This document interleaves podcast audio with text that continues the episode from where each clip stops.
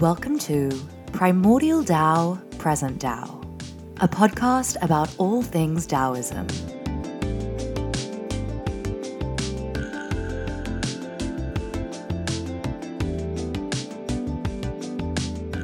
Our conversations and interviews will discuss ancient and modern Taoist wisdom teachings, spiritual practices, seasonal longevity and healing traditions, relationship guidance, and profound insights on walking an authentic and meaningful path, however you choose to walk it.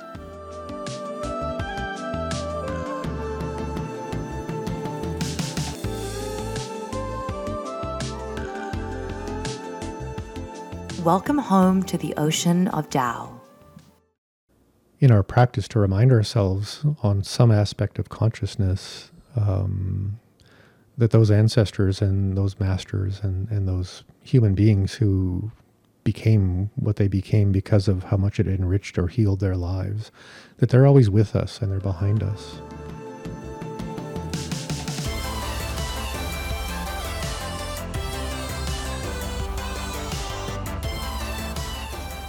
Welcome to Primordial Tao Present Tao. This is episode 7, Teaching Qigong in 2022, a three legged journey. Hey, Michael, how are you doing today? I'm well, Ravi. How are you? I'm doing great.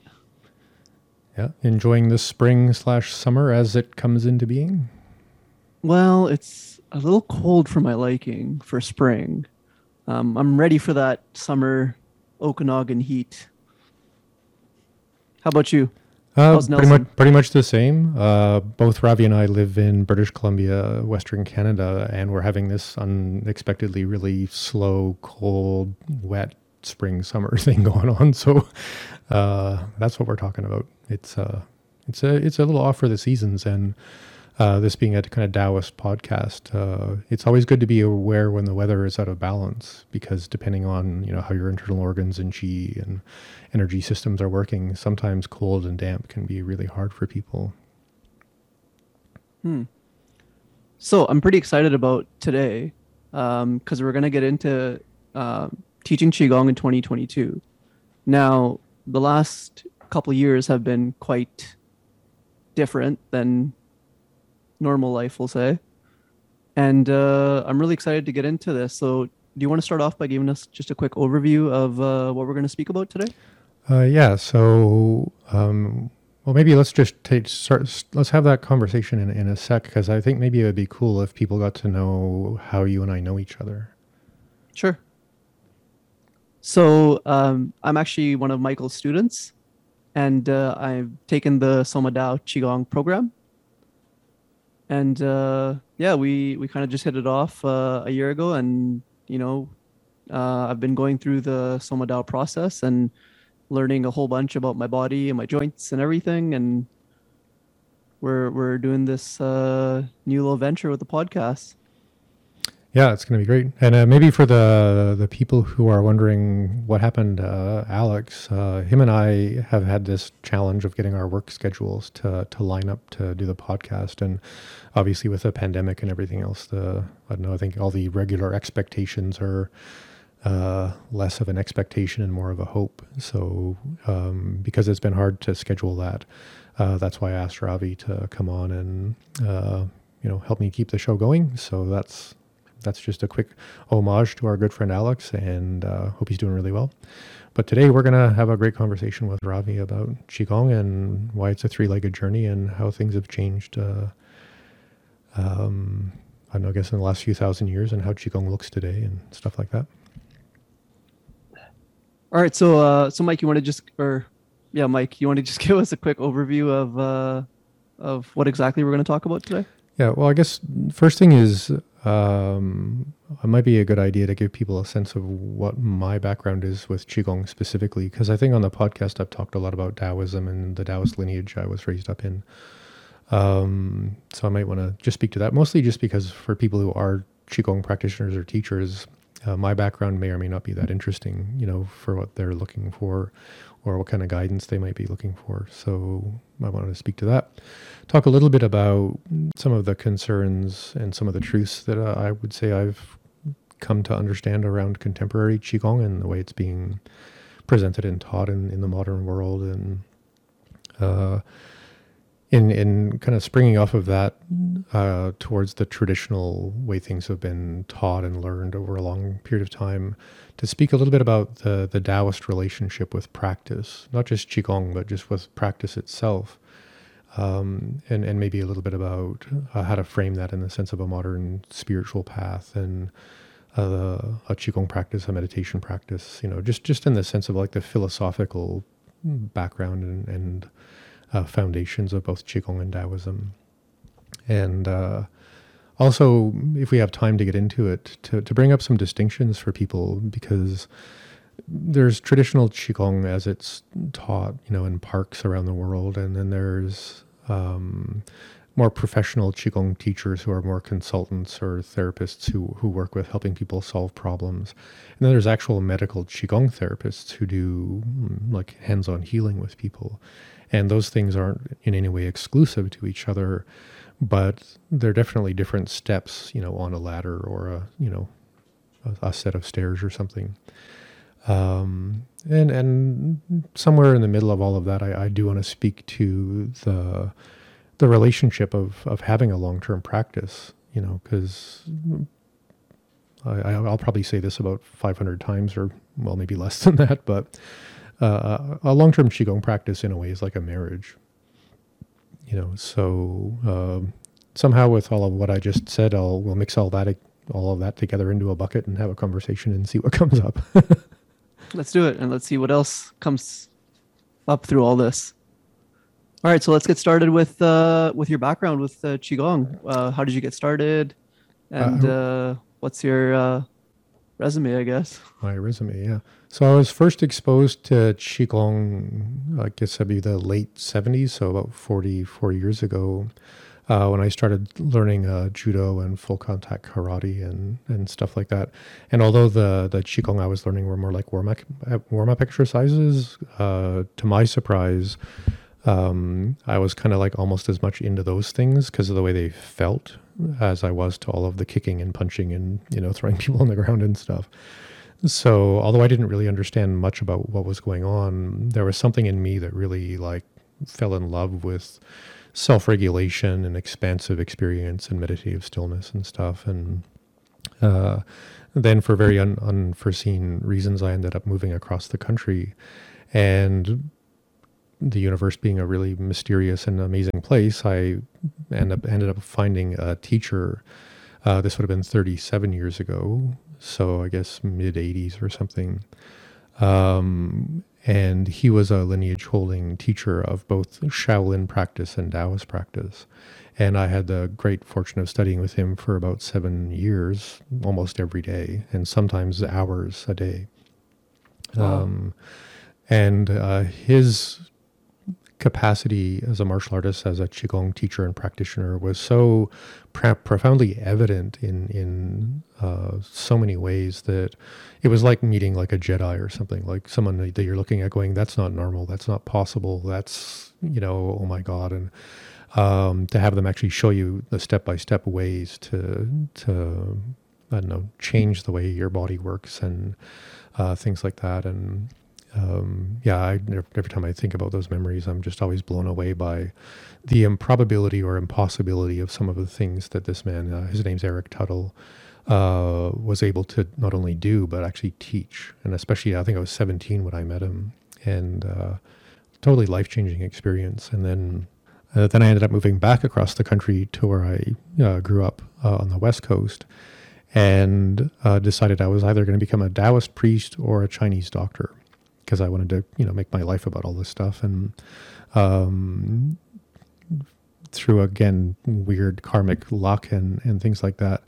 Uh, literally a few days before I started sending money to a university in China to study Chinese medicine, I fell into a, again little karmic incident or accident, and ended up studying in an oral tradition of lay Taoism and Chinese medicine, and that would have been about 28 years ago and uh, that I, I, mean, in the formal sense of uh, qigong and Chinese medicine and martial arts, that makes me a 16th generation formal student or disciple of the Yi Dao Huan Yuan.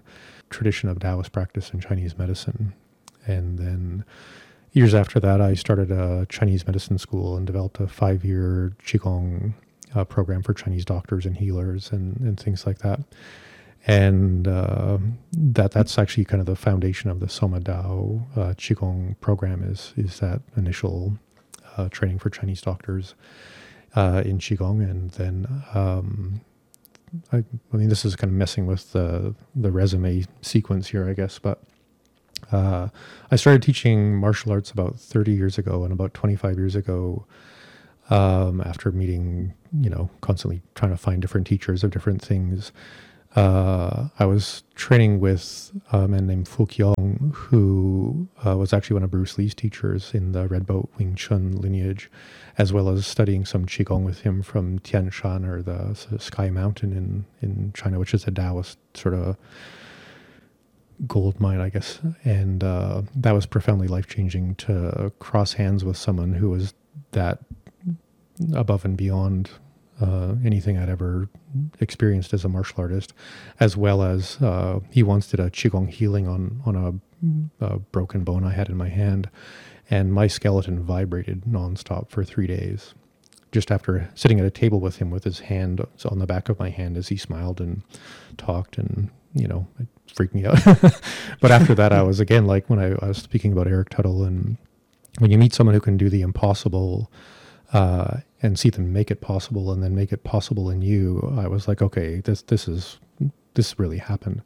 So I, I you know spent as much time as I could studying with him, and something switched in me as a martial arts teacher, and I actually stopped teaching traditional martial arts about 25 years ago, and then just focused on efficiency and combatives, and uh, part of it was economic because I got paid a lot better to teach like cops and prison guards and uh, paramilitary groups and stuff like that, and they're not that interested in tradition. They're interested in efficiency and effectiveness. So I spent quite a good chunk of my adult life actually just focusing on the efficiency of violence, which might sound weird, but um, I was curious to solve that problem, and and I spent a lot a lot of time doing that. And then uh, around the same time, actually, uh, I started practicing Chinese medicine, and I, I, you know, ended up specializing in autoimmune disease, and noticed that uh, this would have been around 2002 that a lot of my autoimmune patients and complex illness patients had significant trauma uh, in their lives. So I decided I'm going to go and study uh, somatic therapy and trauma therapy and the neuroscience of trauma. And uh, part of that is because I had a pretty traumatic childhood, and I think I was somewhat consciously, somewhat unconsciously trying to help myself work some stuff out. But at the same time, I was really quite passionate about um, how, else I could help people. Because, um, you know, being a doctor is uh, either something you can do very um, arrogantly or you can do it very passionately. and I guess I'm a pretty passionate person, so I dove into that. And it blew my mind that the same things I had learned studying Chinese medicine in that Taoist tradition, uh, which is very, very old, uh, and it has a really unique approach to Daoyin and Qigong for healing. The way that that system was taught from a purely Taoist Chinese medicine point of view, was almost exactly the same paradigm, the same practices, the same perspectives, although using different terms, as modern trauma therapy was, which was for me a bit of a smack yourself in the forehead. Like, who'd have figured that? and um, that's when I started teaching uh, Daoyin as a form of uh, trauma therapy. And eventually that became the Soma Dao Qigong program, uh, which you've gone through the first you know part of uh, already. And uh, so yeah that's that's kind of my background. So for people who are uh, qigong practitioners and and maybe martial artists um, the rest of this conversation is going to be based on that experience. So there's lots of other experience and other other people that I'm sure have way more knowledge and expertise and things that I don't know about but that's the foundation I'm going to be sharing from very cool. So when you were going through even like the efficiency and like the hard style martial arts, um, were you still aware that there was a trauma component in your experience? Uh, no, that took me. Um, when, when was it? Like, it was about 2007 when uh, I think things just sort of naturally were ready to kind of open up and unravel for me. And then I definitely came to the awareness that uh, the reason I loved standing toe to toe with one, two, or three people with or without weapons was because I was addicted in a way in, in, in my nervous system to uh, some of the violence I experienced as a, a, young child. And, and that's a weird thing to say. And I don't mean addicted like I, I really like the taste of, you know, Jägermeister or something. It's more that there's a really interesting thing about trauma science that your brain actually produces certain opiates when you're in the same kind of stress uh, conditions that you had during traumatic experiences and especially early childhood experiences. So uh, I, I, came to realize with some humility and, and humor that I, I, loved standing there and then why I had gone from a traditional martial arts teacher to a more, you know, combatives teacher was there was a part of my brain that just literally was getting opium, you know, or endorphins from getting as close to actual s- serious violence as I could get away with as a martial arts teacher.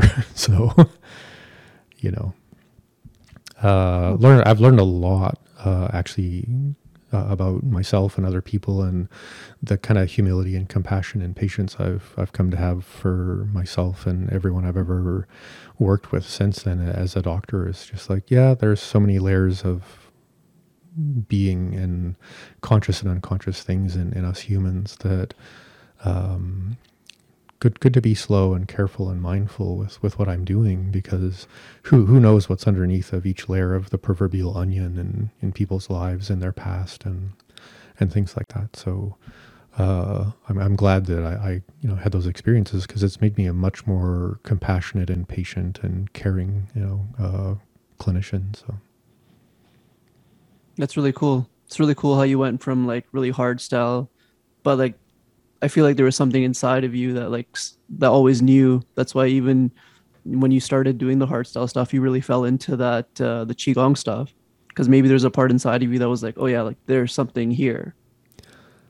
Yeah, I, I mean, I, maybe unconsciously, but something I, I've come to recognize. Um, I guess I guess I've been a clinician about 27 years. Is people will remember things from their past when they have the inner resources to adapt to those memories and, and those truths about them and about life in the world.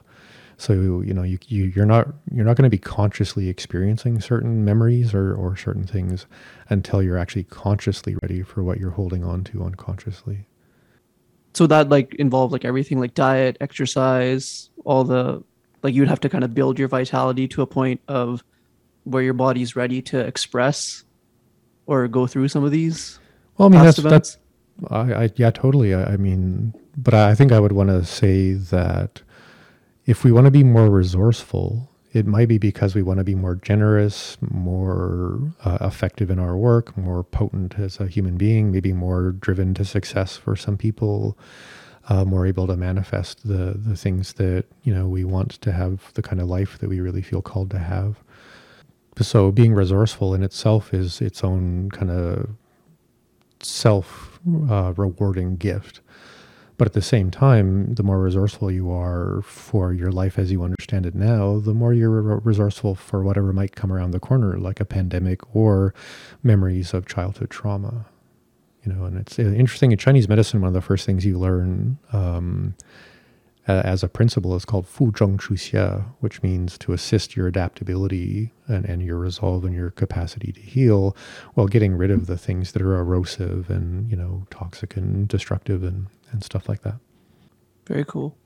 So before we maybe move into anything else, I just want to say very quickly, I guess two things. One is, although all of that may sound like my experience of, of, of who I am and what I do, is you know some kind of badass experts or, or, or teacher or whatever. And i don't know that's not really my perception. My perception is that I, i'm a very passionate devoted student and i'm a very playful and silly student. And um, i think that's the most important thing for anyone at any stage of uh, learning or teaching or as some people like to call mastering that we uh, we get wherever we're going because of how completely open we are to learning, and that's like a superpower. And uh, I've had the for- good fortune of having enough teachers to keep reminding me that no matter what you know you know some martial arts have belts or whatever. No matter how you know many trophies you get or you know whatever you get that proves something about you, unless you're going to stop there, you know, and clutch white knuckled to that belief that now you're egoically that person. Um, option B is stay playful, stay silly, stay stay curious, stay connected. Um, and you never know what the universe might be willing to show you about you or the world or about qigong or about you know meditation or bigger truths in the world but the more serious you are i think the less you're going to learn the more playful you are the more you're going to accidentally just get stuff so having shared all that about my background uh, i'm curious if you'd be willing to share a bit about your background and how you got into all of these things and you know how we eventually met yeah sure mike so um, I grew up in Osoyoos. Um, my family background and my ancestry is from Punjab, which is in northern India. Um, so it was a big difference and it was a big change growing up in kind of like a Western system. And the first thing that really spoke to me is, you know, roughly it's probably been about seven or eight years now um, I had run into an indigenous medicine man from the Northwest Territories, and I had the good fortune of him being in Kelowna, where I was living at the time.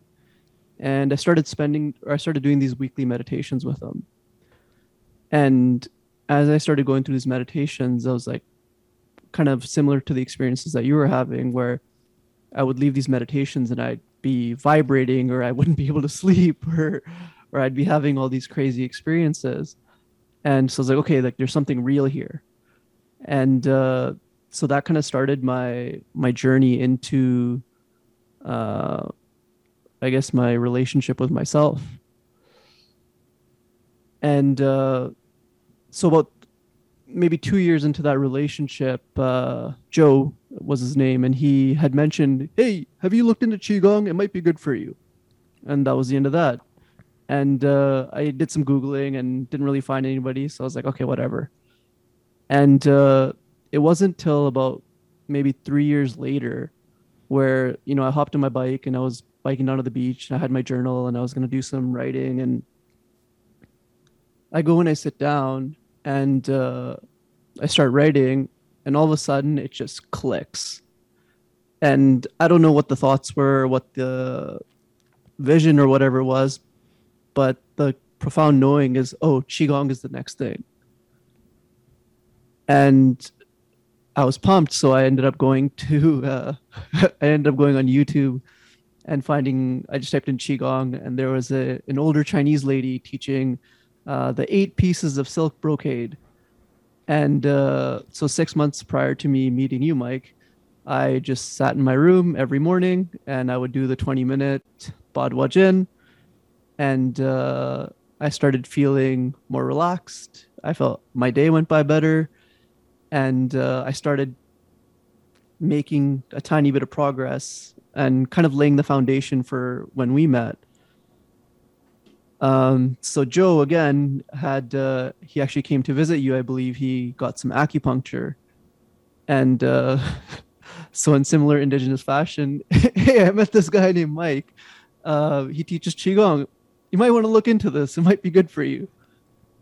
And uh, so yeah, I ended up finding your website, and there was so much information there. So I uh, I started reading, and then eventually I reached out to you, and uh, you know um, you have an indigenous background as well, so it was kind of like it was the perfect fit. It was this whole new qigong thing with this indigenous foundation that I was um, kind of already familiar with then I started studying with yourself, and it's I'm about a year into that journey, and uh, yeah, it's not what I expected, but uh, it's it's everything that you say. It's it's playful, and uh, there's been quite a few ahas, and I really enjoy the teaching style of the humor because even when I'm going back into your videos, there's times where I where, you say something really silly, and it just it makes me burst out laughing. So um, I really like that style where it's uh, it's kind of informal as opposed to formal. Mm-hmm. Yeah, I'm glad glad to know that that's something that tickles you in a good way. Yeah, definitely. Because that that that is the I think the evidence of the indigenous component of uh, what anyone with that background would be doing was would would be that every once in a while they, they, they test if you're getting serious by doing something really off the wall or whatever. And I, I've had to really um, I don't know I, I don't have words for how grateful I am for the time I've spent with the elders I've learned from. And that was always the thing that blew me away is that at the least expected moment, something really hilarious would happen. And it was almost always at just the perfect time before I got really, you know, morose or serious or caught up in uh, egos and stories and, and, things like that. And, um, that that's a fine art in life. I think is knowing when to pop the the bubble of the the brain and bring people back to the heart. You know. Yeah, it's definitely a skill. So, where do you want to go from here, Mike? I, I suppose the next thing I, I would want to do because I do want to speak about you know the our, our core conversation is you know about teaching qigong in in the modern world or in 2022 and um Maybe I'll just speak to the the true a certain couple of truths, if if if I could. Um, but just given what we were speaking to in in the indigenous context, now I'm I'm sort of shifted in my mood, so I'm going to speak to this in maybe a a slightly different way. Um, the first truth I would want to share is that it's so important to honor the the ancestors, the traditions, the countless generations and thousands, literally thousands and thousands of years that people have been exploring and experiencing and sharing and refining what we now call Qigong. And maybe to honor and express the gratitude I have for everyone who carries uh, any of what you might call the ancient scrolls or the medicine bundles uh, or the Baduan Jin or you know whatever uh, qigong people may be carrying, uh, especially when the the way it was learned is in that traditional way and, and spending time with the elders and the teachers and and the the nuances that only you know learning qigong that way um, makes possible.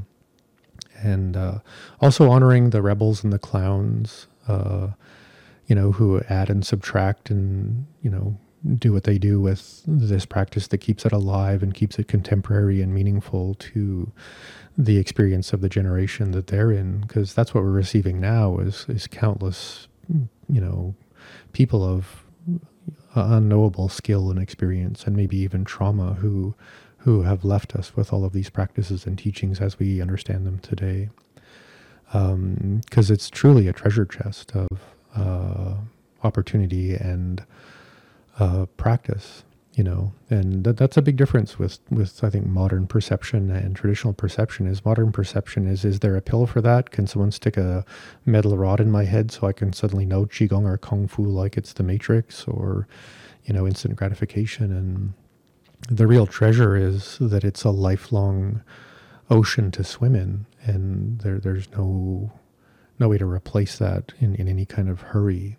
And once we have a good practice, we can honor the practice by practicing and, and learning uh, as as we allow ourselves to you know seek our own truths and to open our meridians and and to connect to aspects of being human that Western society and medicine and science are going to make really funny facial expressions uh, anytime you talk about them. So and uh, maybe to send out a, a, bit of a prayer that you know may each of us who practice and may anyone who hears this conversation find that zheng qi that you know adaptability and resourcefulness uh, and, and inner, inner knowing and strength to choose wisely you know and to practice with a willingness and openness and playfulness and you know a, a bit of devotion you know to the the things that we may experience as consciousness as we get out of our own way as egos. And uh, may we also, uh, as practitioners, take some intuitive pauses sometimes so that um, things can shift and settle and build up and, and get itchy and weird sometimes so that uh, our practice isn't just uh, mimicking and and you know rinse and repeat. It's it's an alive an aliveness to how we feel, and um, I feel compelled in this moment to just take a moment and experience the gratitude and appreciation for all of those who've come before us and who uh, make these kind of conversations possible. And you know, Beautiful. in in that respectful moment and and this moment we're sharing right now in our practice to remind ourselves on some aspect of consciousness um, that those ancestors and those masters and, and those human beings who became what they became because of how much it enriched or healed their lives, that they're always with us and they're behind us uh, in our practice. So if, if we can be authentic and walk in a good way and learn to become a human being, you know, we say Chunran in Taoism, uh, which honors the indigenous people of Asia in a way. Uh, that that's where all of these things come from, and that's where we're actually going back to is that experience of being uh, an expression of life, you know, uh, in participation with life. You know, although it's 2022, you know, we still belong in the world, and we're still a part of it. Very cool. I just I I gotta appreciate that. um, it's one of those it's one of those moments where you know the words just don't add anything. Yeah, silence is golden, but silence makes for a very I don't know boring podcast. Boring I guess. podcast. um, so kind of shifting gears a little bit from there, and uh, kind of coming into qigong today. And, and and what do we need to do and and you know how have things changed because uh, for yourself you started practicing in the 80s i was born in 89 so you've been practicing longer than i've been alive um, so what do you see differently um, from that contemporary approach as opposed to the traditional style that you've learned back uh, in China and uh, with some of your teachers? Um, well, I think the most important thing is the word contemporary. Um, it's 2022. I, I live in 2022, or recording this podcast in 2022, and uh, no matter where you're learning uh, qigong or teaching qigong, you're teaching it to contemporary people. And we've all spent the last two years, for the most part, restricted and constrained in certain ways energetically. And even if there was no pandemic, we've all spent, you know, most of our lives um, in chairs looking at screens compared to all of human history. So when, when I first think of uh, teaching a new group of people, you know, and if I'm traveling doing seminars or if, if I'm teaching a specific course or something, that step one is how do we help people um, meet the needs of, of adapting and, and responding and healing from a life that keeps us in chairs. And you know, there's this meme that came up years ago that sitting is the new smoking. And if you go into the clinical research on that, sitting is absolutely the new smoking in the sense of long-term health catastrophic negative results. So in, instead of deciding that I'm going to put on a qigong show or try and make people do anything that uh, may on the outside have some kind of woohoo quality to it, um, those, those things always happen anyway, is to really help focus on that need, you know, the need to reorient the body to where is my pelvis? Where is, you know, how do, how do I get, you know, into the same kind of posture and, and way of walking and way of standing that all animals that don't live in chairs still have in their structure. So that that's kind of my my first you know little uh, passion project is how do I help people bend and tone their core and release their what we call kua, your you know your groin and hips and all the weird muscles that are uh, you know caught up in this way of sitting and even going to the bathroom in, in, in a seated position. I mean, you may or may not have, have seen these, Ravi, but there's these little you know, better pooping stools you can put in front of your toilet to lift your legs up so you're more or less in the position that people have been in for the last two million years pooping, right? And there's actually, from a you know clinical point of view, changes in your anatomy and structure that actually make your ability to go to the bathroom more healthy and efficient and and uh, uh, often astoundingly effective in, in helping you know how you feel in your body change just from those little changes. So I'm, I'm not going to talk about pooping anymore. I'll focus more on qigong, but uh, how, how, do we, you know, in those classes, really bring people into that part of their body and to wake it up again and uh, open it up, but without the external, what I call the Instagram reference of like how far can you bend or how far you, you can turn. It's more about how much your whole body can engage in what's we, we call clinically called tensegrity, so that all of your tissue, your fascia, your meridians, your anatomy, your joints are all collaborating in, in reawakening, you know, just proper movement, proper standing posture, proper crouching, proper stepping. Uh, well, proper might be the wrong word, but ancestral, healthy, you know, uh, most of our evolutionary past has, has worked in a certain way, and modern life is the new smoking, and, and it's because of those changes that it's it's causing those problems, and also, I guess, because of my style, helping people be playful and to smile more, and to, to find pleasure and and uh, to celebrate those aha moments. You know, instead of making it about magic meridians and uh, dantians full of chi that you can throw at people like it's a video game or something like that to, to connect in with just sensation and sensuality and and release and opening. Um, so we can be more about being embodied than being egoic. Um, and I, I would also say, you know, in the sense of contemporary practice, we're also dealing with these unexpected, unrealistic expectations because of movies and cartoons and people who write books that try and sell you on the idea that you can do things that are outside of the, the realm of what um, is, I guess, our consensual realities to such a degree that it, it exaggerates a, a, quality of ego and a quality of expectation and a quality of, you know, being in some way powerful or better. And although some of those those things are definitely uh, going to happen if you practice long enough.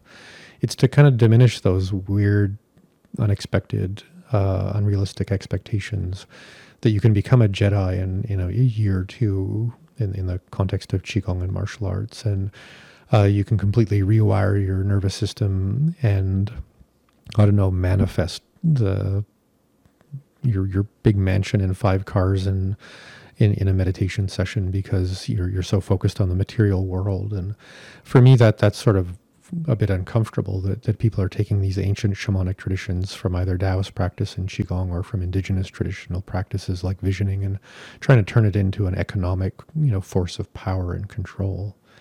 And and those things, you know, as interesting as they may be on one level of existence, they're about not right now.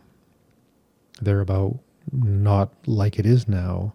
They're about I, I'm going to only be okay when everything is better, powerful, or rich. And although that may, for some people, work out to be true, most of the people who are, you know, powerful and rich, when you ask them if they're in some way happier or more relaxed or, you know, more at peace, they're like, nope, this is just a lot more paperwork and a lot more of a hassle and a lot more anxiety about what if someone steals my stuff. So it's I'm not diminishing the you know the the power of um, having advantages, but when we're focused on some abstract other world, other self, other future, we're not in the now, in the body, in the chi experience, in in the the shamanic you know interactions with uh, other qualities of, of existence because because it's all about like the economics of if I do this, I get something else instead of if I do this, this is what I'm actually experiencing right now because I'm doing this right now. And and that it, it takes it, it takes some time to help people value your present existence and your present experience and your present connection and your sensations as the richness of life instead of someday I'll look like this or own something I've always wanted. And those things are interesting in the way that they are, but it's it's a very easy hijacking for people to sell now based on wanting to control then you know some future then. And and these practices really only work when you're really really 110% you know in a state of almost wonder at what's going on right now. Yeah the way that i would describe that and uh, this is a way that I, I, haven't spoken it like this before but it's like uh, time disappears. And then there's a very distinct a very distinct moment between when there's time in your psyche or in your mind as opposed to when you're in that state where it's like just timeless.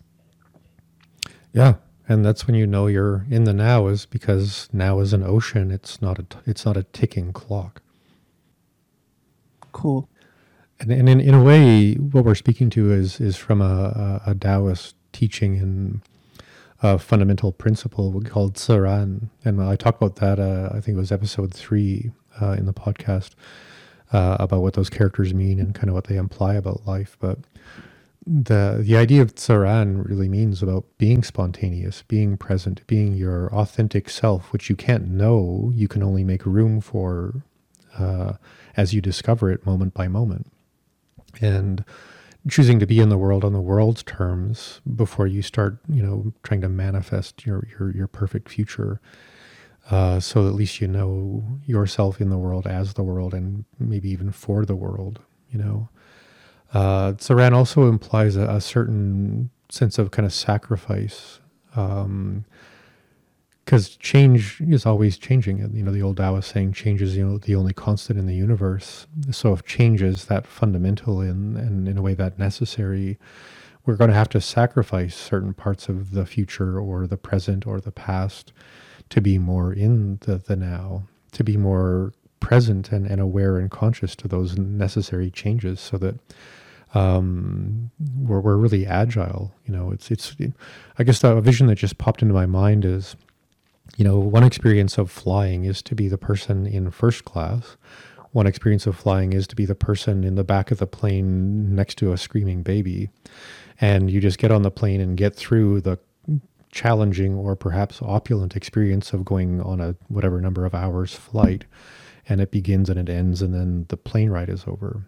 And then there's the experience of the pilot who, moment by moment, has many, many things going on and things to do to just keep the plane taking off and flying and not crashing and then landing and not crashing. So, you know, for, for the, the in the Qigong kind of Ziran metaphor, uh, you're the pilot.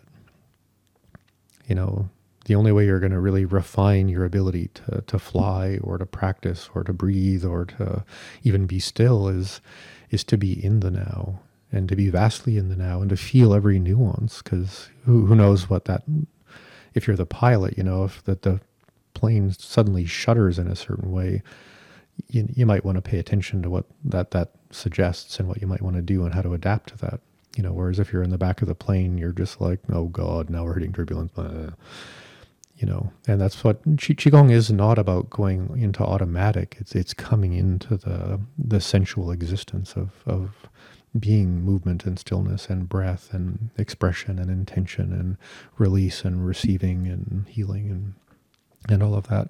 And you can't do that when you're I don't know scrolling your inner ego scroll of things that you want or that you don't want or you know and all of that. So um, Ziran really is that that principle of how present can you be? How how much of a completely coherent like very skillful pilot can you be through every movement, through every breath? And I don't mean that in a serious way. I mean that in a sensual, playful, dramatic.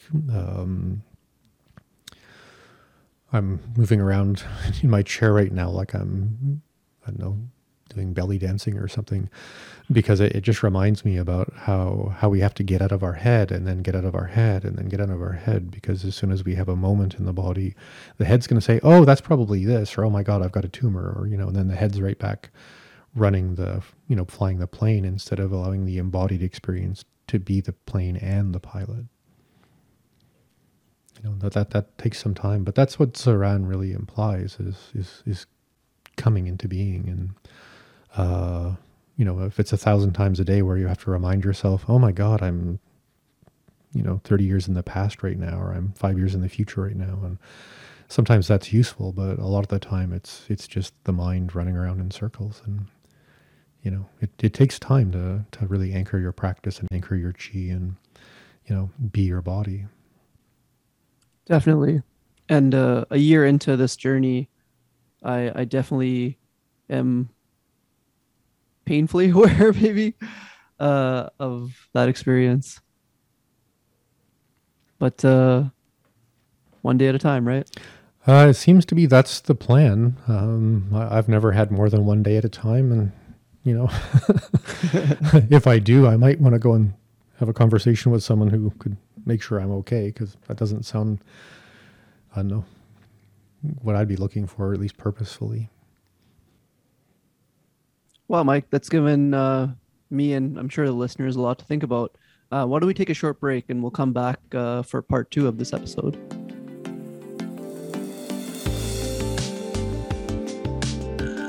In the spirit of patience, let's take a short intermission. When you are ready for part two, tap the link below.